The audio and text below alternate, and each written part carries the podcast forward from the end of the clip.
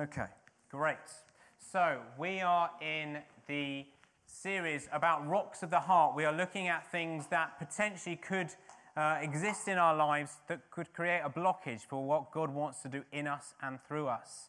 And uh, we're looking at things that can affect us individually, but also as a church as we come together.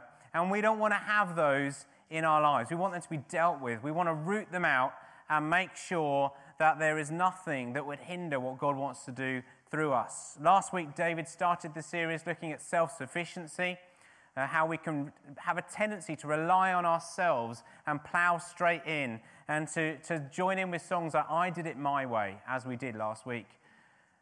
But God wants us to be reliant on Him and to follow and be obedient to Him. In the coming weeks, we're also going to be looking at rocks such as judgment, apathy, and unbelief. Today, we're going to be looking at the subject of disappointment.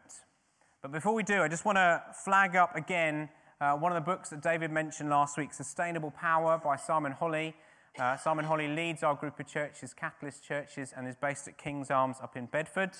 Uh, it's a fantastic book and explores a lot of these rocks of the heart, but also just about living supernaturally, expecting God to move in us and through us, not just when we're gathered together in, as church, but when we're out doing our day to day jobs and seeing different people. So that, re- that expectation is packed full of stories of things they've seen, but also very honest about the way that he personally has battled through and they've seen members of their church battle through. So that's that one.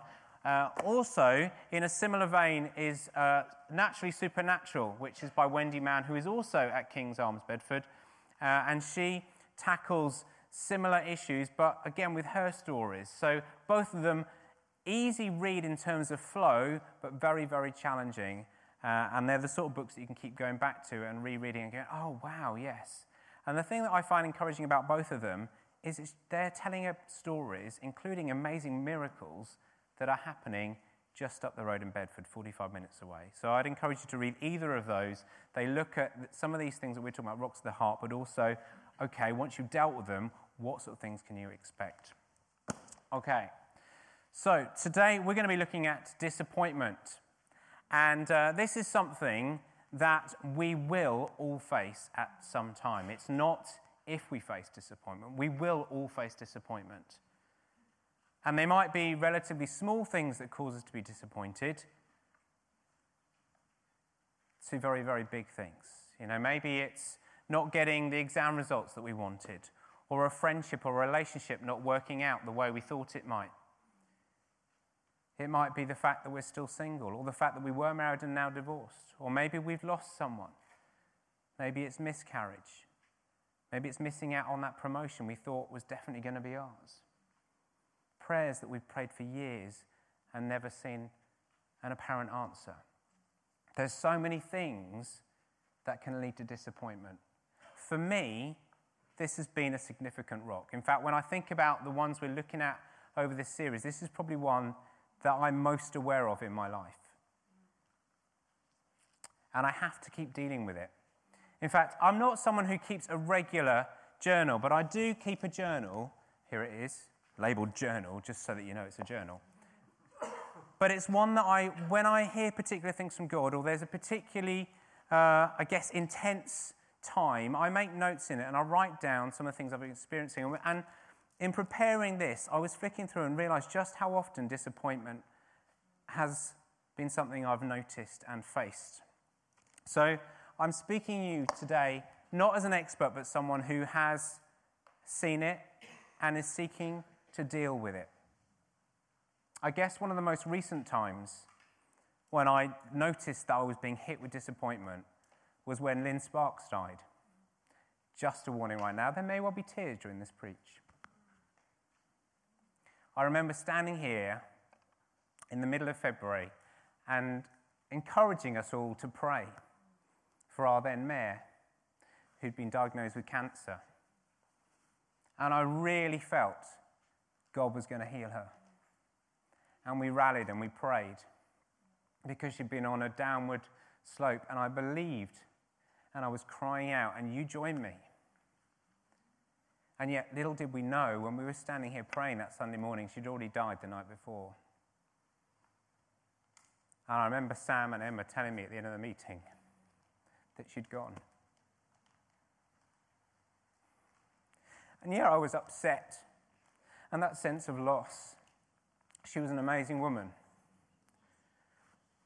But more than that, I realized that I was disappointed. I was disappointed, and I was disappointed with God. Because I really believed He was going to heal her. See, three years before, many of you know my dad died of cancer. And I thought I'd worked through the disappointment from that. And indeed, I had.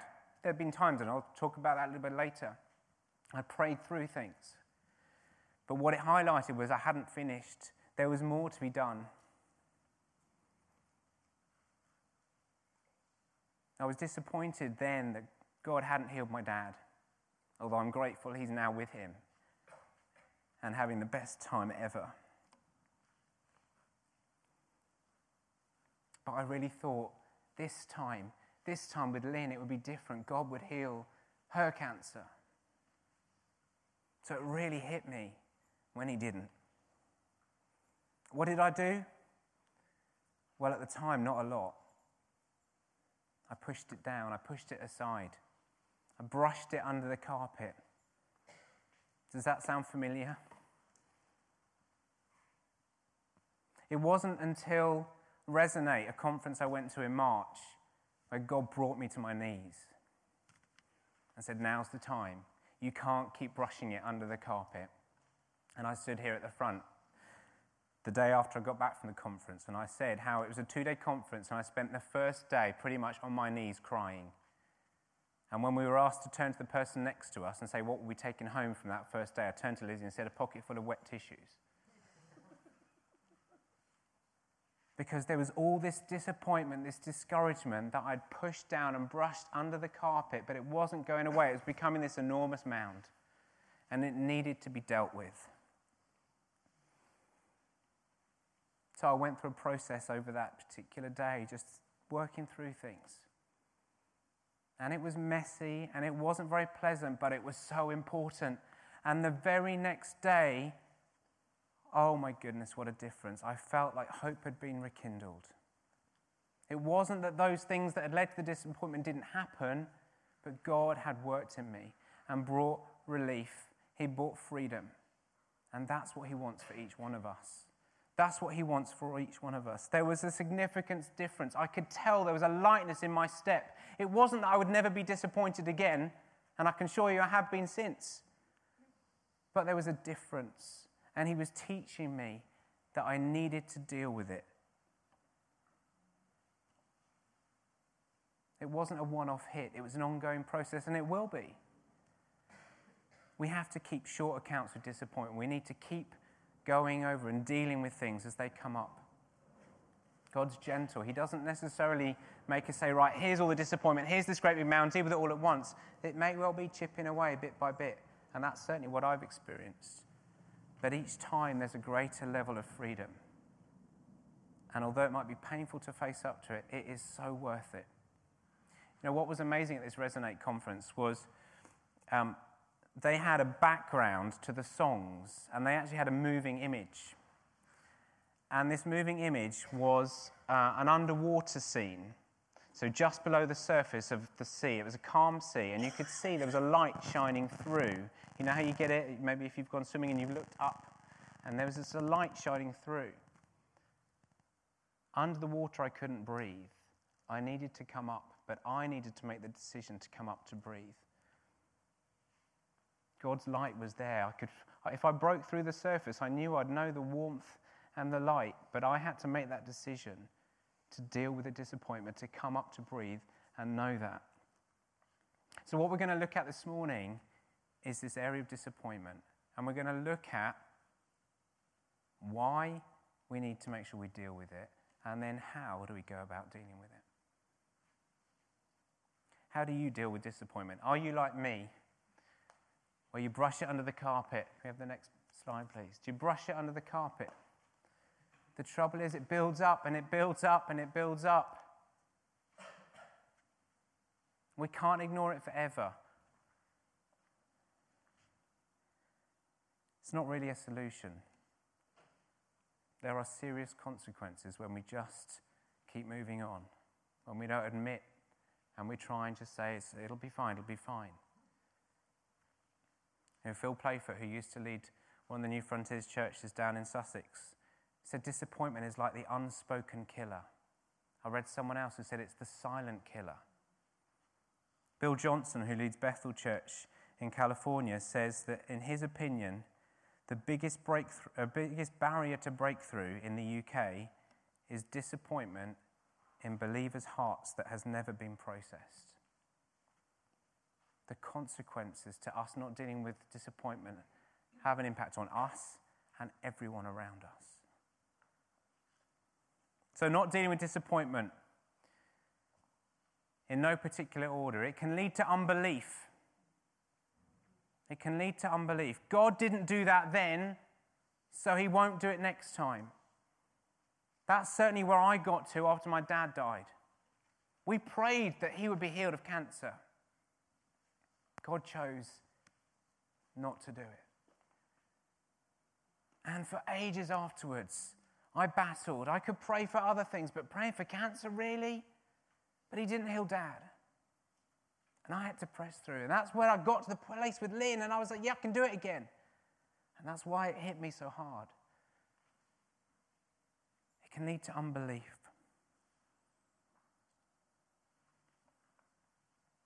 And if we start feeling that, it can affect those around us as well. Because we can start saying things like, well, God doesn't do that. He didn't do it then, He won't do it again. And it, thoughts get into other people's heads. So this unbelief spreads, and we're going to come back to this issue of unbelief in a few weeks' time because it's so key. It's yet another one of the big rocks that we need to be tackling. See, faith is like belief and expectation. To have faith that God's going to work, you need to believe not you need to believe that he is able to, but also expect that he will. And when we get disappointed, it attacks our expectation and therefore our faith drops off. It's clearly not a great place to be, is it? It can also mean we end up playing it safe. We pull back from taking risks. Because when we did before, we fell flat on our face. It didn't work out. So we take step back. We might still turn up to things, but we might just be there in body, but not really being active. You know, maybe some of you here this morning, you're still turning up, but it's just because that's what you do. You step back, you kind of come in on yourself. You keep to what you know and stop taking risks. Well, God's called us to change the world. He's called us to influence everywhere we go for His kingdom. That's difficult to do if we're riddled with disappointment and unbelief can also, also cause us to take offense with God. Bitterness creeps in. Why did God allow this? Why would He let this happen to me? Why didn't He intervene? It's your fault, God.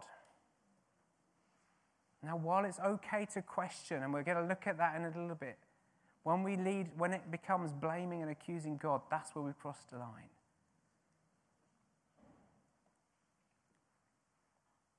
We can get bitter, we can get angry. You know, it's very similar to when a person has hurt us and we carry that unforgiveness. And it leads us to being bitter and angry. Now, it's not that God's done anything wrong, but the end result in us can be similar. We hold on to it. God should have done that. He should have given me that job. He should have let me find my married partner. He should have allowed me, whatever it might be. We get a story in the Gospels about John the Baptist. John the Baptist, Jesus' cousin. John the Baptist who baptized Jesus. John the Baptist who'd heard Jesus say things like, The Spirit of the Lord is upon me to do what? to set the captives free. Well, Matthew 11, where is John the Baptist? He's in prison.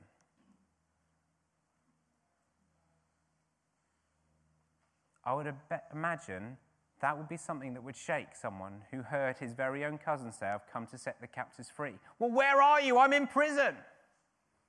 So he sent out his disciples to ask Jesus, Jesus and his disciples, Are you the one we've been waiting for? And Jesus replied, saying, The sick are being healed, the dead are being raised. But he also says, Blessed is the one who isn't offended by me. Jesus could see there was a possibility there that offense could set in, and he didn't want that for John the Baptist. Offense can creep in. We can become bitter towards God because things haven't panned out the way that we thought they should. And I guess the outworking of that is they can derail our faith altogether. We can give up altogether. I don't want anything more to do with this. God's let me down one too many times. I'm out of here. What's the point? Disappointment is a toxic, toxic thing. It leaves us feeling crushed, discouraged, disillusioned.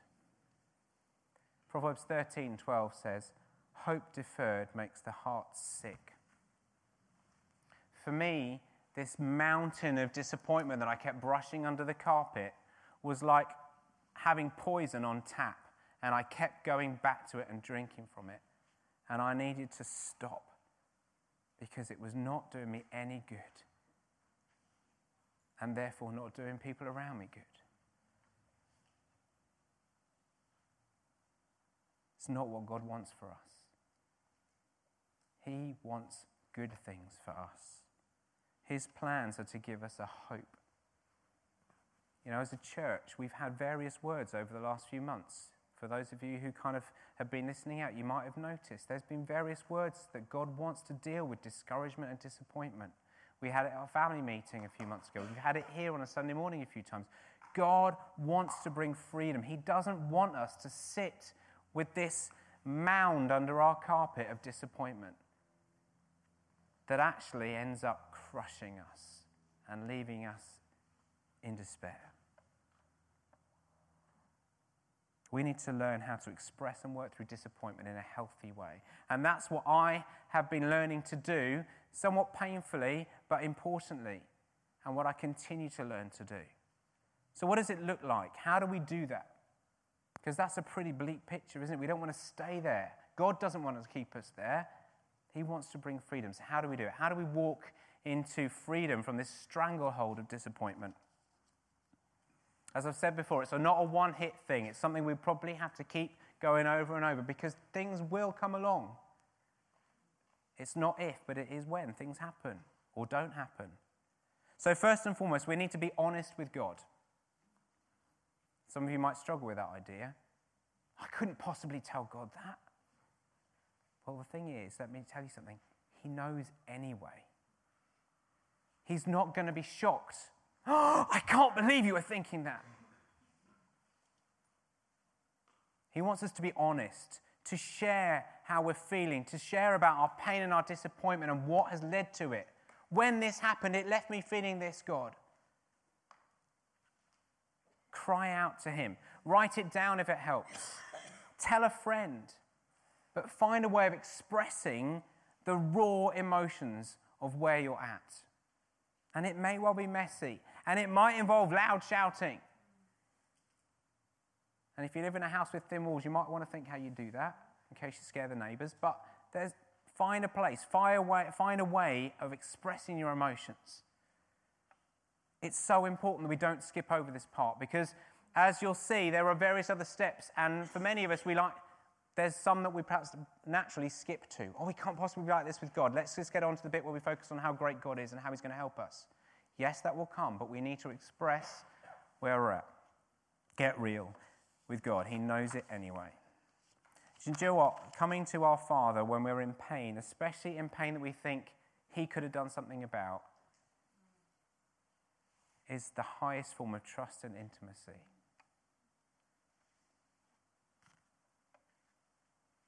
Think about the, some of the Psalms. They're so helpful in this. Psalm 13 Have you ever spoken to God like this? How long, O Lord, will you forget me forever? How long will you hide your face from me? How long must I wrestle with my thoughts and every day have sorrow in my heart? That's how Psalm 13 opens. That's pretty raw. God wants us to be real with Him.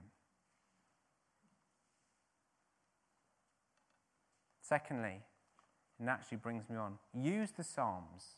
When we're in our disappointment, use them. If you're not sure how to articulate things, have a look through. There may well be some Psalms that help you. You could use them word for word. You could use them as an inspiration to help get these things across to God.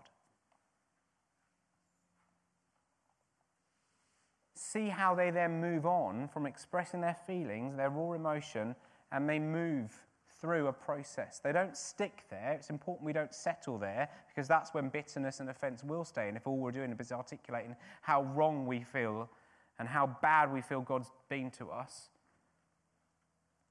we need to move on. And how did we move on? Psalm 13, if we go back to that one, the very next verse, verse 3 says, Look on me and answer, O Lord my God. Give light to my eyes, or I will sleep in death. David moves from saying, This is where I'm at, this is the pain I'm feeling, how I'm feeling, you've, left me, I'm all alone, to then crying out, Help me, Lord. He cries, he prays. Then where do we go? We focus onto God's character. Don't skip straight there, but it is important we get there. We need to remind ourselves God is good. That is who He is. He is good. He is love. He's not just loving, He is good and He is love. You know, the prayer meeting before the, the meeting this morning, God just showed me a, a, an image of a slab of rock jutting out from the ground, kind of sticking out. And this slab of rock was big, and on it it just said, God is good, God is love. And there was mounds of soil and things around. But then someone came along and they started removing the soil. And almost like an archaeologist, little brushes just flicking off some of the details. And as they did, the slab just was there underneath it all. And it said, God is good, God is love. Sometimes it can get covered up, perhaps with some of the mounds of disappointment gets covered up, but underneath that slab is still there. God is good, God is love. He is a generous Father. Did you notice we got stuck in worship this morning, singing a couple of lines over and over again? Our God, you reign forever. Our hope, our strong deliverer. Our God, you reign forever. Our hope, our strong deliverer. Our God, you reign forever. Our hope, our strong deliverer. Our God, you reign forever. Our hope, our strong deliverer. It was almost like it was stuck, it was on repeat. When we're facing disappointment, we need to keep coming back to these truths about who God is. He is good, He is love, He is generous, He loves you. Yeah, he loves the person next to you as well, but he loves you.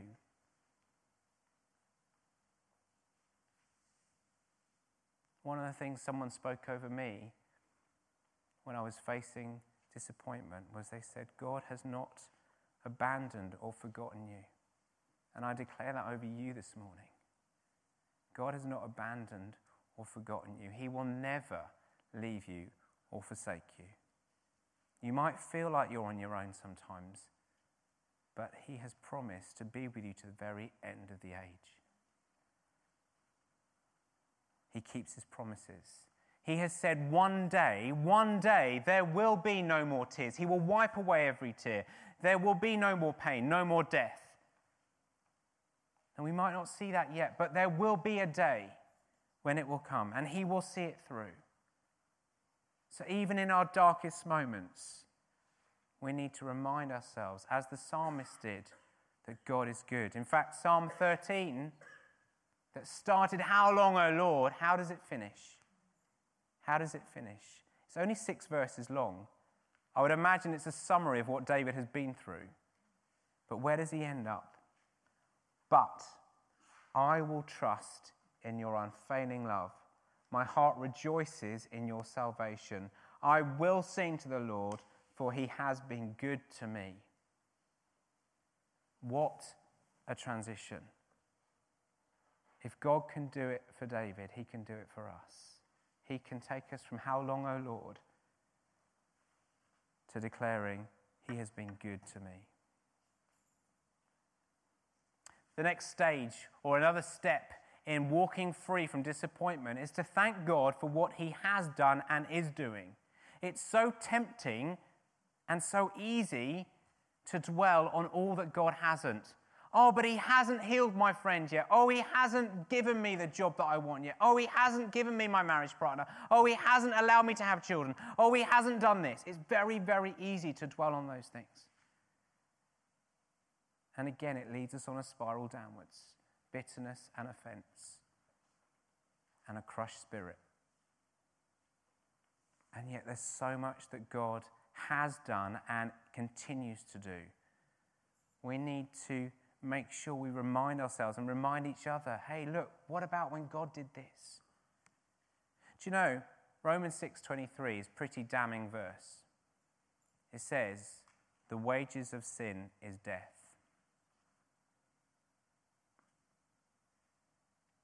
You and I deserve nothing more than death. We have all sinned.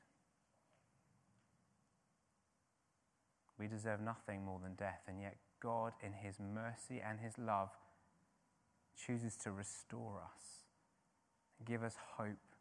He gives us an eternal life with Him. Holding that in our heads helps us to receive everything, no matter how small, with gratefulness.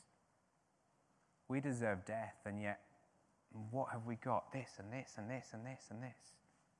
Foster an attitude of gratitude. As a family, we over dinner time, just name three things each day that we're grateful for. They might be very small things, but it's helping to shift from focusing on what God hasn't done and how, how woe is my life and how disappointing it's been to focusing on God is good and He has great things for us.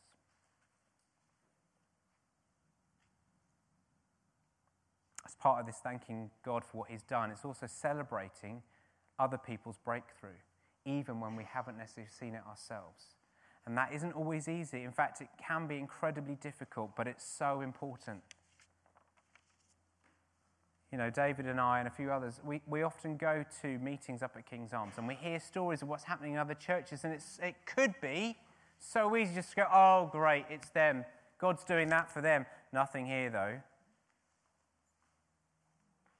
Yet, if we choose to celebrate other people's breakthrough, it brings release for us.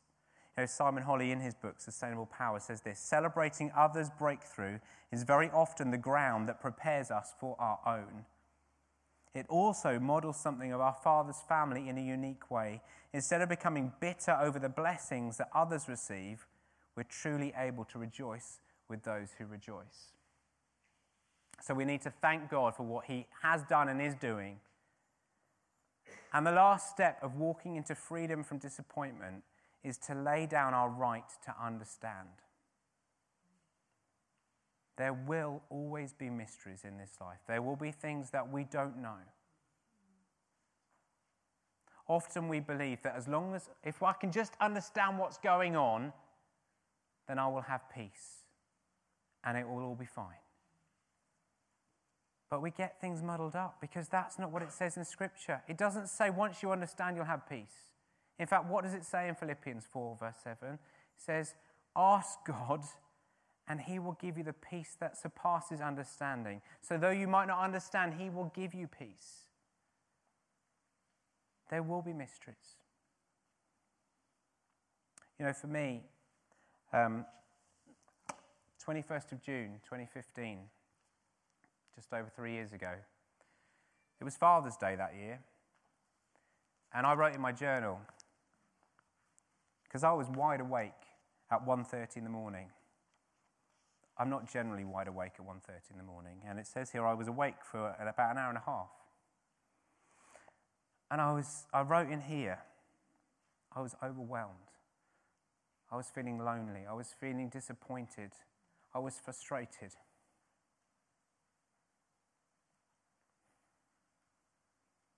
It was the first Father's Day since my dad had died. And I was battling and I was struggling. So, what did I do? I went through this process. I cried out to God. I told Him where I was at, I told Him how I was feeling. I then turned to some Psalms. I wrote them down. I read Psalm 13, funnily enough. Read a few others 22, 3, 4, and 5, 34, 91, 121, 130. This is why I was up an hour and a half. And I also read Lamentations 3, which talks about while all this stuff is going on, I will trust in God. I turned to the Psalms, and there was a particular verse, Psalm 34 18, that really struck me. He said this The Lord is close to the brokenhearted and saves those who are crushed in spirit. That was me right then. That's where I was at. I felt crushed in spirit. I felt brokenhearted. And I know use that verse to declare the truth. As the truth in that verse says, the Lord is close to those who are brokenhearted and saves those who are crushed in spirit. I declared that truth. I said, God, I thank you that you're close to me right now. I thank you that you will save me. I used Psalm 13 as a prayer. I prayed it out loud. I prayed Psalm 25, 16 to 18, which says, Turn to me and be gracious to me, for I am lonely and afflicted. The troubles of my heart have multiplied. Free me from my anguish. Look upon my affliction and my distress, and take away all my sins. And then I've got a book that I've written down various characteristics of God, and I found the page which talks about God being Father, and I read those over. And I noticed in there a verse that I'd written down from Psalm 68, which says, He is a father to the fatherless. Wow. We need to deal with our disappointment. Working through that brought me freedom. Yeah, there was more to come. As I said, I thought I dealt with it until other things came along. We need to keep short accounts. We need to keep processing it, being real with God, coming before Him, using the Psalms to help us, thanking Him for what He is doing, reminding ourselves of who He is and His promises. Because undealt with disappointment is toxic, it's a poison, and it leaves us crushed. Proverbs 17 22 says this A cheerful heart is good medicine. We like that bit, don't we? Second part of that verse says, But a crushed spirit dries up the bones. A crushed spirit dries up the bones. Disappointment makes our spirit crushed and it dries up our bones. God doesn't want to leave us like that. When you think of dry bones, I don't know about you, but I think of Ezekiel 37. God spoke to this prophet Ezekiel and showed him a valley of dry bones. Maybe it looked a bit like that. Part of dry bones. Life had clearly left those things years before. There was nothing left, they were just bones. And yet, what did he say? God said to Ezekiel, Speak to those bones and I will breathe life into them, and I will breathe flesh on them again. I will restore hope, is where he was going with it. This is Israel. I will bring hope. God wants to breathe hope afresh today, like he did for me at that Resonate conference. I was left with hope rekindled. And it may well be painful, it may well be messy, and it will definitely involve a process. But God wants to bring life to those of us who are feeling crushed, those who, are, who, who just feel overwhelmed with disappointment. There's been one thing after another. Perhaps you've got this great big mound under the carpet like I did. My mound's still there, it's just smaller. It's not all finished yet. But I'm working through it. And I want to keep working through it because I know as I do, I'm experiencing greater levels of joy and freedom. And God would offer that for any of you this morning. We need to choose to come up above the water and breathe in. We need to choose to act on it. So we're gonna, I'm going to get the band to come up to play a song or two. And as we do, this is going to be your opportunity to respond. And you might decide, actually, yeah, this is something that I've been avoiding. I've been brushing things under the carpet, maybe for years. God would say, now's the time. He's already been speaking before I even got up here in different ways through the words that were brought. And maybe you want to step forward as a sign saying, Yes, God, I'm going to make a point of doing this now. And it, it might be that God brings you a sense of hope rekindled here in the moment. There may well be tears. We'll make sure we get some tissues. Hopefully, we can find some tissues around here. You might decide actually you need to book in a time with God soon. Don't put it off while it's in your mind. Maybe book, book a slot one evening or during the day. Book some time. I want to do business with you, God. I want to work through some of this stuff. You know, just like we did with the offering this morning, some of you maybe wrote an IOU or a pledge on here. Maybe you need to write an IO me, a little note to yourself I need to go away and do something. And just like with an IOU and an offering, you need to make sure you redeem it. You then go away and deal with it. Maybe it's getting alongside a trusted friend and saying, Look, can I just talk some of this stuff through? I need to get it off. Maybe it's writing it down. But this is too important to leave. Trust me, I know.